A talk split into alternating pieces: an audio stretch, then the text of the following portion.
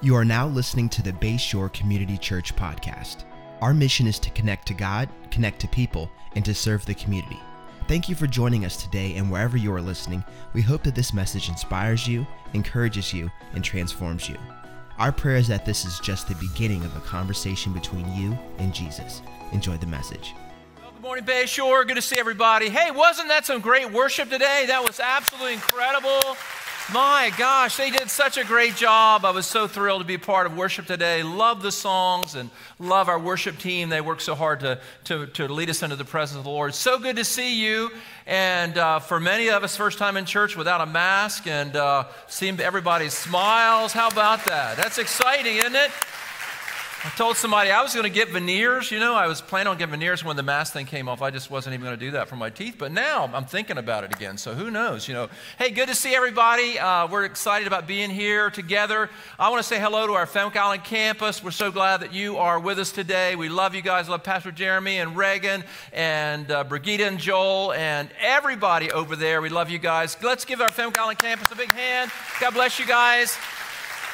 And right now, Rehoboth campus is meeting as well and online. So if you're joining us online, wherever you're joining us, we're so glad that you're part of this weekend service. We are in the second week of a series called Crazy Church People. Jeremy Ferruccio did a great job last week setting this up. and did a great job. We just love and appreciate Jeremy. Give Jeremy a big hand, would you? Just appreciate Jeremy Ferruccio. So, this uh, series is about uh, 1 Corinthians, and uh, 1 Corinthians is a book in the New Testament and so sometimes we like to just sort of like uh, settle down and just go through some books of the Bible. And that's what we're going to be doing, learning. And there's so many great things in First Corinthians. You're going to love it. And we call it crazy church people because in First Corinthians, there was a lot of problems. They had issues. Now, what's important for us to remember is this, uh, this book of First Corinthians was written to brand new Christians. They were about three years old in their faith. Uh, none of them were raised in a Christian family. They didn't know anything about Jesus. And so they were very immature and they had a lot of questions. So uh, that's why 1 Corinthians was written. It's a very important thing. Now, one of the things to know about 1 Corinthians is they had, uh, they had conflict in the church. And there was a lot of conflict in the church. They weren't getting along. And so, one of the reasons that Paul wrote to them was to help them to get along. They were fussing and fighting, and there were disagreements about stuff. Uh, there was disagreements about, you know, who the favorite, their favorite preacher was. There were disagreements about even they were giving each other lawsuits. They were fighting against each other. There was, uh, in one case, in 1 Corinthians chapter 11, uh, the rich people would come to church early for the Lord's Supper, and they would have a big sumptuous feast, and then the poor people would come and they didn't have any food, and they were watching the poor people eat, and so there were class divisions in the church. So there were a lot of problems. Uh, Karen, when uh, our boys were little, uh, about uh, 11, 12 years old, she was going to the mall in Salisbury one day, and uh, she stopped by at a convenience store, and the boys were in the back seat, and she told the boys before she, she uh, went into the convenience store, she said, don't you boys fight. Don't you fight uh, because they would get into it every once in a while. They got along a lot, but uh, you know how kids are. And so she came back out of the convenience store and she could see the car rocking, you know? And the, the windows were steamed up and she opened the door, and their faces were blood red. They had just been going at it. And they, of course, denied it. They had not been fighting, but it was obvious that they had been fighting. And so that really upset Karen. And she rarely called me about a problem with the boys, but she called me on the phone and said, Danny, these boys are into it. And so when uh, she got home. Karen's deal was if there was negative energy in the boys, if they fought, she would make them run laps, run laps around the house to get the negative energy out. That was her solution. So we lived in Millsboro, so she made them run to Dover and back. I mean, she was like really upset. And they were fighting and fussing, and uh, it really, really grieved Karen's heart. And it grieved Paul's heart. He planted this church in Acts chapter 18. We're going to go back and look at that a little bit. But it grieved his heart that they weren't getting along, that they were fussing and fighting. And uh, here's what how we know it is in 1 Corinthians chapter 1 verses 10 through 11. Paul starts his letter out very early addressing the conflict in the church.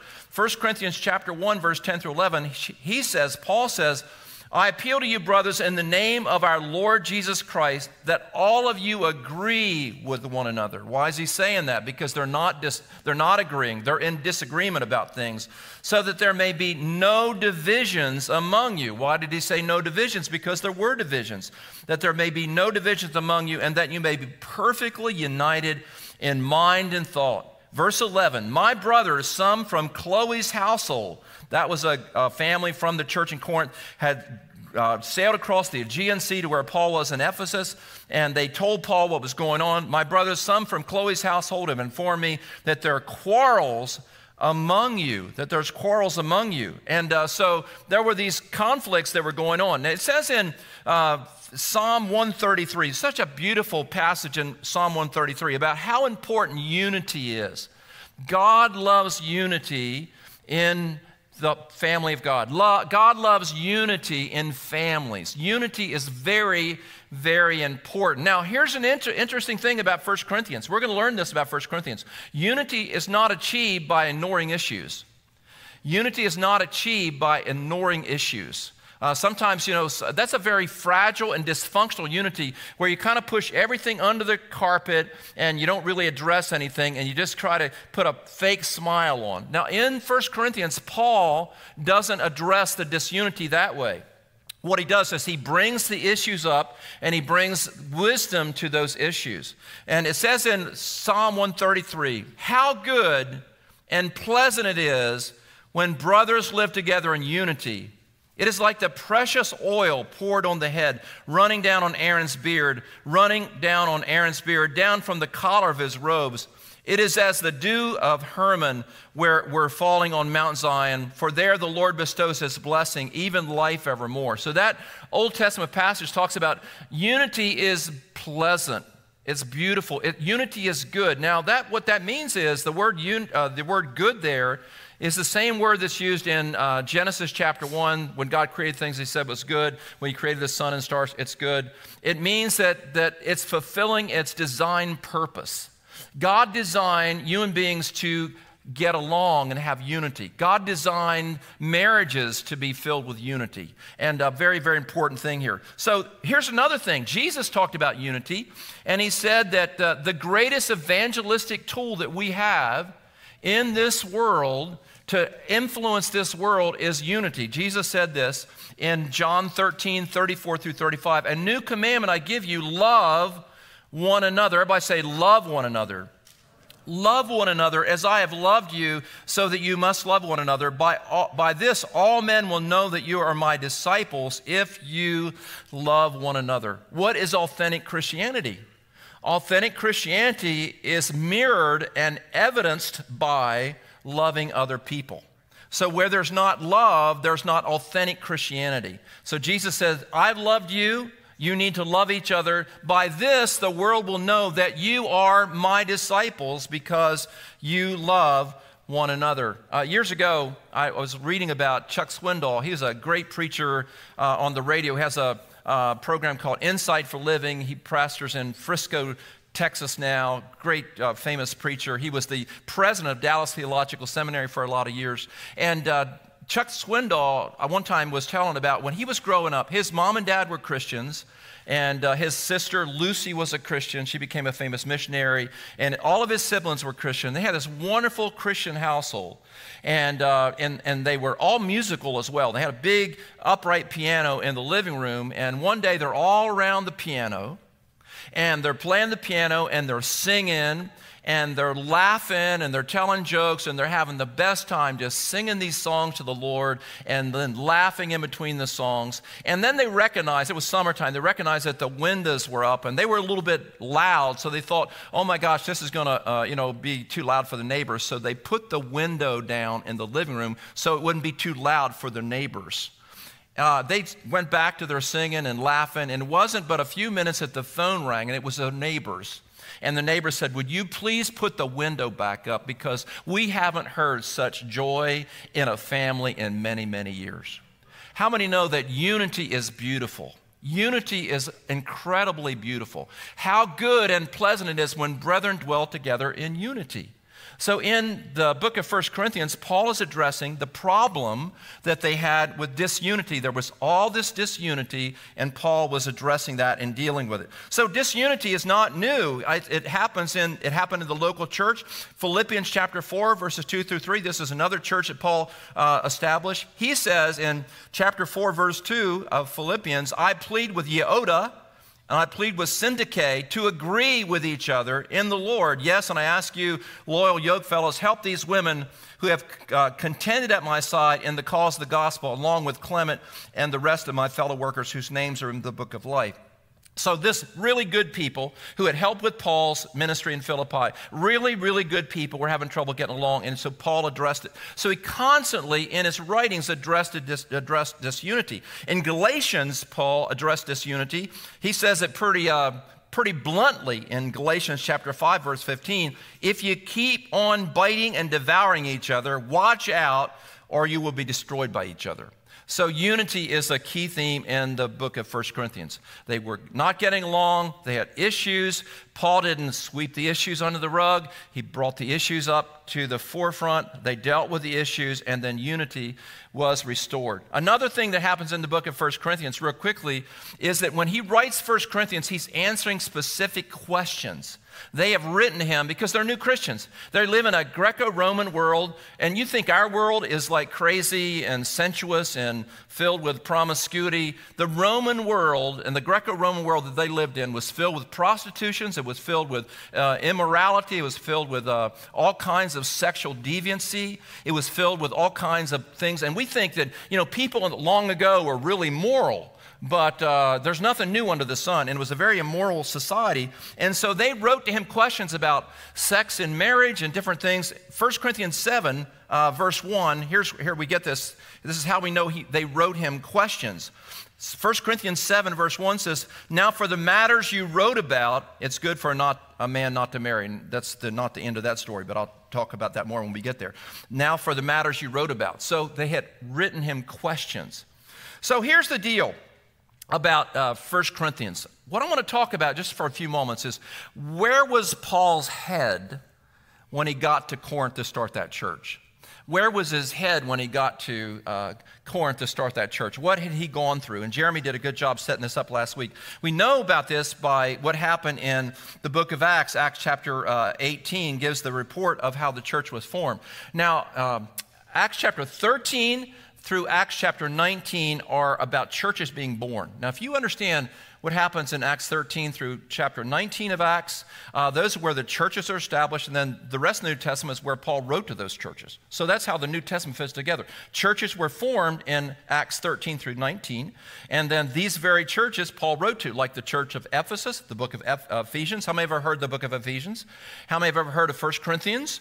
So that was a church he started. Philippians is the church of Philippi. So he started these churches and then he wrote to them to fix them. That's the whole New Testament. That's how the whole New Testament works. But if you read uh, in Acts, Acts 13 through uh, chapter 19, you see these churches being born. And these churches being born are, they are, it's, it's a bloody, violent birth that takes place. There's, there's riots, there's uh, stonings, Paul is being beat, uh, there's fighting, there's yelling, there's riots. I mean, these churches being born, it is a graphic, bloody process.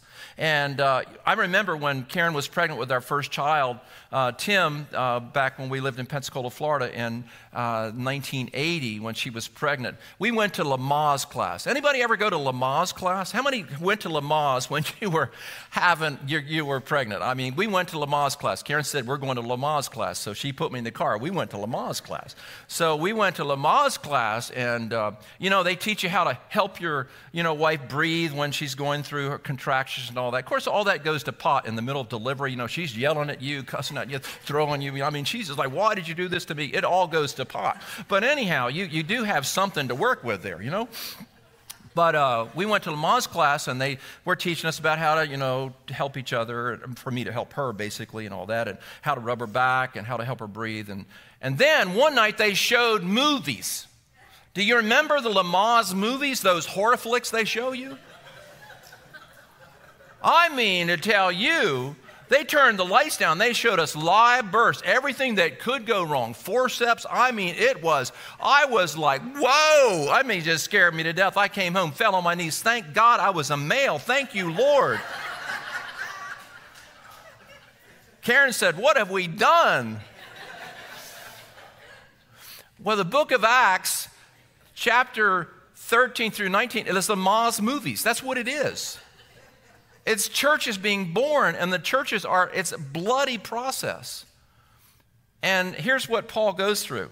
For instance, when he goes to Philippi, he goes to Philippi, he's thrown in jail in Philippi, Acts chapter 16, verses uh, 22 through 24. The crowd joined in the attack against Paul and Silas and the magistrates ordered them to be stripped and beaten.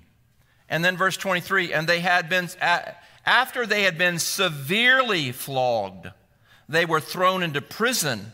And the jailer was commanded to guard them carefully. Upon receiving such orders, he put them in the inner cell and fastened their feet in stocks. So that's the first city he goes to. He's beaten, not beaten, he's beaten severely. He's beaten severely. He's thrown into prison with Silas. His back is bleeding. His feet are in stocks. You know, can you imagine his feet are in stocks and his back, back has been lashed with the whip and he can't get comfortable? And of course, the rest of chapter 16 says he begins to worship the Lord and God does a miracle in Philippi. So he gets out of, gets out of jail. Then he goes to Thessalonica. That's the next town on his missionary journey before he gets to Corinth. The next town he goes to, it says in verse uh, 5 of Acts 17, but the Jews were jealous and they rounded up some bad characters from the marketplace, formed a mob, and started a riot in the city. And then they dragged Jason and some of the brothers, official shouting. And then the verse, uh, chapter, uh, chapter 17, verse 8, when they heard this, the crowd and the cities were thrown in turmoil. So the second city, first city, he's thrown into jail, he's beaten. Second city, Thessalonica, there's a riot. There's a riot. Let me say this to you non controversial people will never change the world. Paul was controversial. Wherever he went, there were riots, there were uh, beatings, and there was chaos in every city he went to. And let me just say this to you only controversial people will change this world. Thank God for people that are willing to be controversial. The problem with the American church, the problem with the modern church is that we don't want to make any waves. We don't want to upset anybody. We want to be like the world. We want to talk like the world, look like the world. We want to agree with the values of the world. And because we are afraid to be controversial, we are irrelevant to our culture. So we have to be. We have to be willing to speak the truth in love. People wonder about Bayshore, where we stand on a lot of things. We stand on what the Bible says, what Jesus said in the scriptures. We believe in the Bible being uh, authoritative for, for our times. We believe the Bible is authoritative for how we live our lives. And so, if we are going to be a relevant church, we'll have to be a controversial church that embraces the Bible in these changing times. And I just want to tell you that I would rather be controversial and change the world than be non controversial and not change the world because only controversial people change change the world. Can you say big amen? So, amen. So, be willing to make waves. All my millennial my millennial pastor friends. I was just up in New York, City, uh, New York uh, uh, speaking at a college of new ministers that are starting. And let me just say to the ministerial, these young millenniums, be, be willing to make some waves, be willing to stand with Scripture, because if you stand with Scripture, you're going to be controversial, but only controversial people change the world. Now, I was thinking about people that are controversial. And uh, I was thinking about how about this Abraham Lincoln? Aren't you glad Abraham Lincoln was controversial when he signed the Emancipation Proclamation in January 1st, 1863? Here's what Lincoln said I never in my life felt more certain than I was, than I was doing right than I do in signing this paper. Let me start that again. I never in my life felt more certain that I was doing right than I do in signing this paper. And if my name ever goes into history, It will be for this act, and my whole soul is in it. Abraham Lincoln, January 1st, 1863. He was willing to make waves, and because he was willing to make waves, he changed the world. How about Martin Luther, the great reformer in uh, 1517, who nailed the 95 Theses on the wall of the Church of Wittenberg, Germany, and he challenged the Catholic Church to all the traditions that they had that were non scriptural, and he caused a riot. In fact, what happened to Luther is that Luther had to be hidden by Frederick Elector, his patron that was watching over him, had to be hidden. Luther had to be hidden in a castle for one year because his life was under threat. And while he was in that castle, uh, the Wartburg Castle, for a year, he translated the Bible into German. Say this with me only controversial people change the world. One more time. Only controversial church, only controversial people change the world. How many are willing to be controversial and make some waves and to speak the truth of love? Will you say a big amen with me this morning? We need that. Our culture needs churches that will be relevant, and we think to be relevant is to be non confrontational. And the exact opposite is true in order to be relevant, we have to be controversial. So, important thing for us to think about. Uh, so, Paul, he uh, went from Philippi, he went to Thessalonica, riot there. He went to Berea. There was a problem in Berea. That was the next place he went. And so finally, he, re- he ends up in Athens. And Athens is this uh, city that is full of idols. It's a, uh, and, and what happens in Athens? Here's, here's the thing this is what happens right before Paul gets to Corinth. Right before he gets to Corinth, the last city on the stop is Athens, and he's preaching on Mars Hill in front of the Parthenon. And I think we have a picture of the Parthenon. The Parthenon, if you've ever been to Athens, what you cannot escape is how big the Parthenon is. It's huge. Mars Hill is right in front of the Parthenon. And I stood on Mars Hill and the Parthenon behind me, and I got a feel for what Paul felt that day. It was a city full of idols, and he was bold enough to preach the gospel. But in this city, they didn't beat him, they didn't throw him in jail, they just made fun of him. They said, What does this little babbler have to say? And the word babbler in Acts 17 is the word seed picker. He's like a little bird that picks up little ideas, and they didn't take Paul seriously. And it says in uh, Acts chapter 17, uh, here's what it says the result of his ministry. Acts 17, uh, verse 32. When they heard about the resurrection of the dead, some of them sneered, but others said, We want to hear you again on this subject. At that point, Paul. Uh, and the others said, We want to hear you on this. At, at that point, Paul left the council. Verse 34 A few men became followers of Paul and believed. Among them was Dionysius, the member of the Areopagus, also a woman named Damaris, and a number of others. Now, here's the thing a few people believed. He didn't have a lot of success there. A few people believed. The last stop before Corinth is Athens, where it looked like Paul failed. Listen to this Athens is the only city that Paul ever visited that he didn't plant a church. He never planted a church there, he couldn't get a church going. I, I remember hearing about Mark Batterson, who uh, is in Washington, D.C. Mark Batterson has the uh, North. Uh, A national Community Church. Mark Batterson uh, graduated from uh, seminary 1995. He had a plan to start a church in, uh, in Chicago.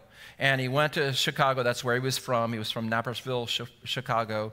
And he and his wife are from there. And they wanted to plant a church. And they had this idea to plant a church in Chicago. And they got some people together. They opened a bank account. They had a name. He had a 25 year plan of what he was going to do in Chicago. And that was his plan.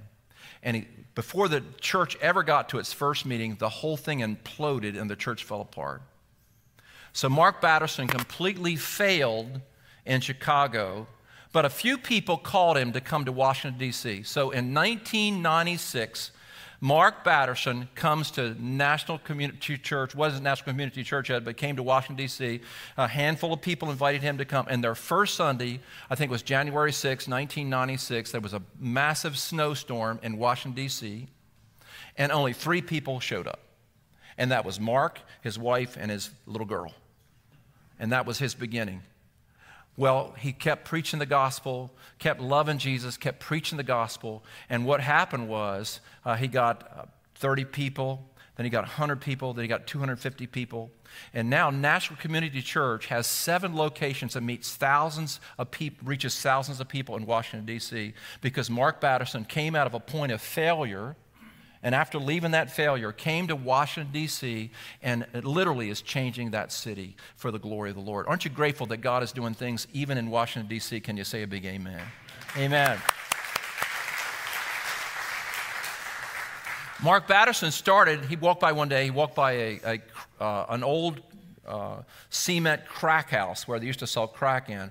And he looked at it and he said, You know what? This is in Washington, D.C. After he failed in Chicago, he walked by that crack house and he thought, That would make a great, that would make a great coffee house a place to sell coffee so he could meet the culture there in Washington. So he started Ebenezer Coffee Shop there, and it has been incredibly successful. And it's earned, it earns about a million dollars a year, and every penny from the coffee's profits go to uh, support missions around the world. And so, what is incredibly important to me about Mark Batterson is that he came out of a point of failure, and after that failure, what, that was the preparation that God had to do the greatest things in his life. Often, our greatest failures are the predecessors to our greatest successes.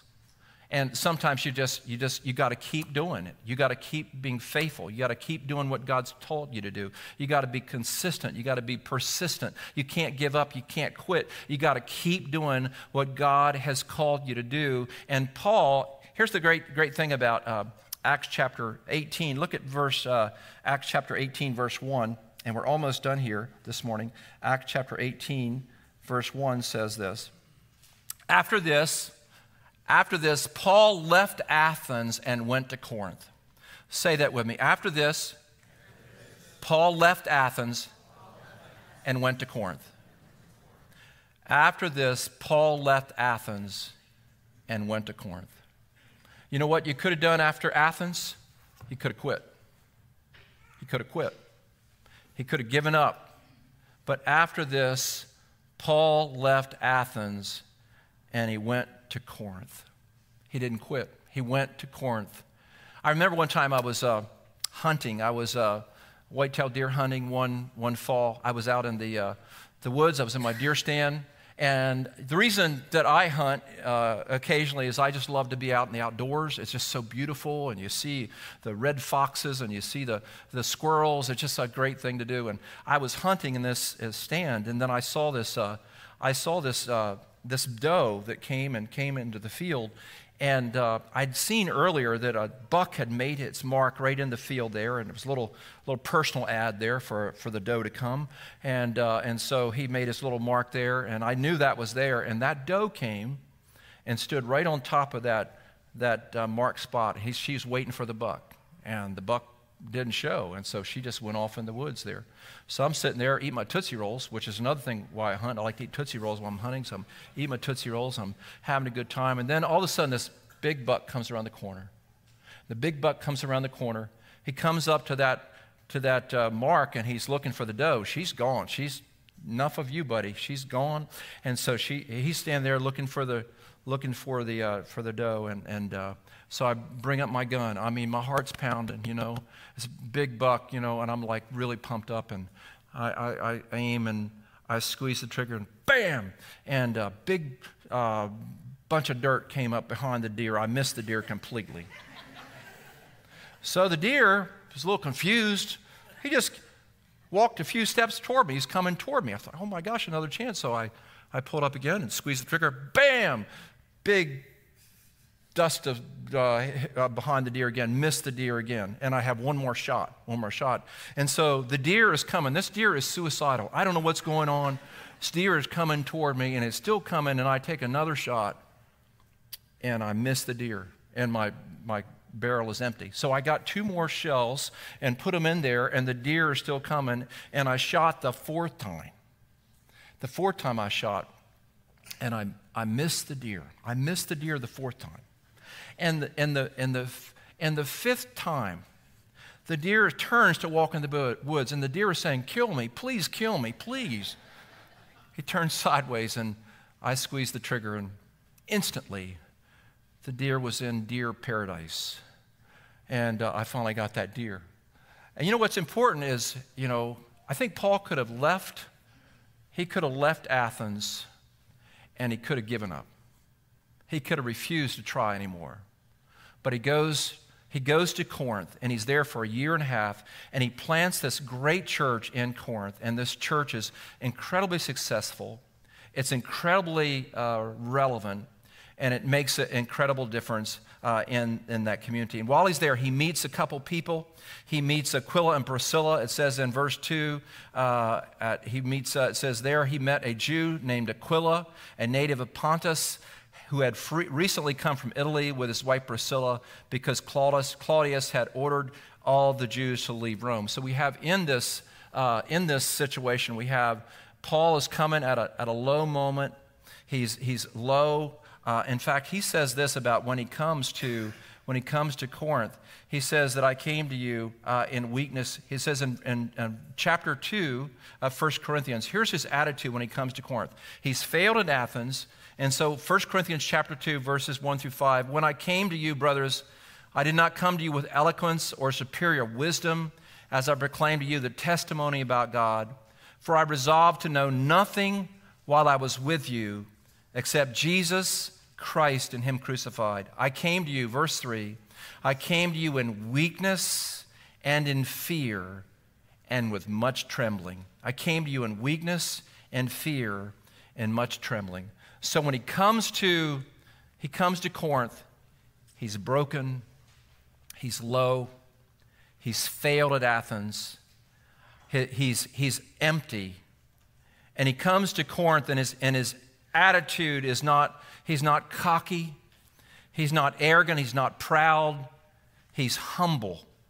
And he, needs the Lord to help him and he comes in weakness. And it says, he says later in one of his books to, in Second Corinthians actually, perfect strength is made perfect in weakness. And so in Paul's weakness, in Paul's emptiness, in Paul's failure, that's when God uses him and God makes a difference in his life. He's humbled. Paul is never the same after he leaves Athens. This week I started uh, irrigating my lawn, and uh, every year I have my, uh, my neighbor Jeff, he cleans out my, uh, my, my, the pipes for my irrigation system, blows them out in the fall. And so they're empty through the, uh, through the, you know, the winter season. And so this week I, uh, I opened up the, the little valve, and, and I, I love to do it. It's next, to the, uh, it's next to the hot water heater in the garage. I opened the little door there, and I leaned down, and I got this blue, blue knob and I turn, when I turn the blue knob on, I can hear the water rushing into those empty pipes. And you get to hear it just rush through those pipes. And of course, you start your irrigation system, and the water comes out and begins to water the lawn. Paul has come to Corinth empty. He's empty. He's broken. He's low. He's at the nadir moment of his life. He's failed at Athens. He's been beat at Philippi. He's been caused a riot in Thessalonica. Berea, people chased him out of town. He goes to Athens and they make fun of him.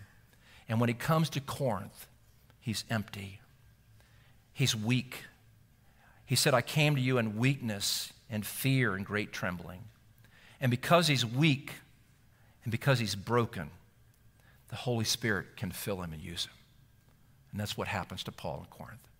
So when you think about your life, your failures, my failures, our weaknesses, our struggles, our, our, our Athens experience are all the moments that God uses to get us to a place where He can really use us and really make a difference in our life. Have you gone through something tough? Have you gone through something difficult? Have you gone through an experience that's left you whirling?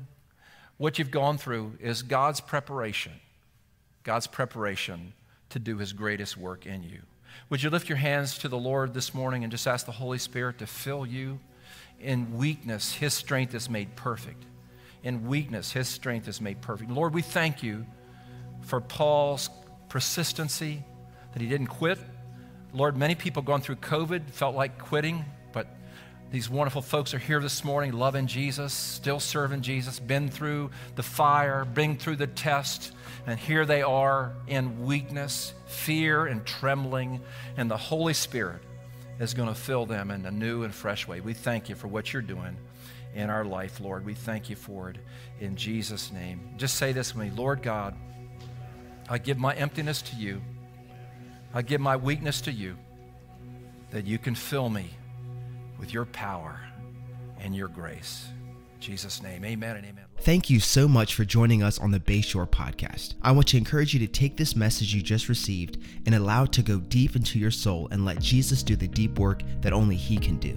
A special thanks to everyone that gives generously to Bayshore. It's because of you that this ministry is possible, creating life change all over the world. You can be a part of spreading the message around the world by going to bayshore.online and clicking Give.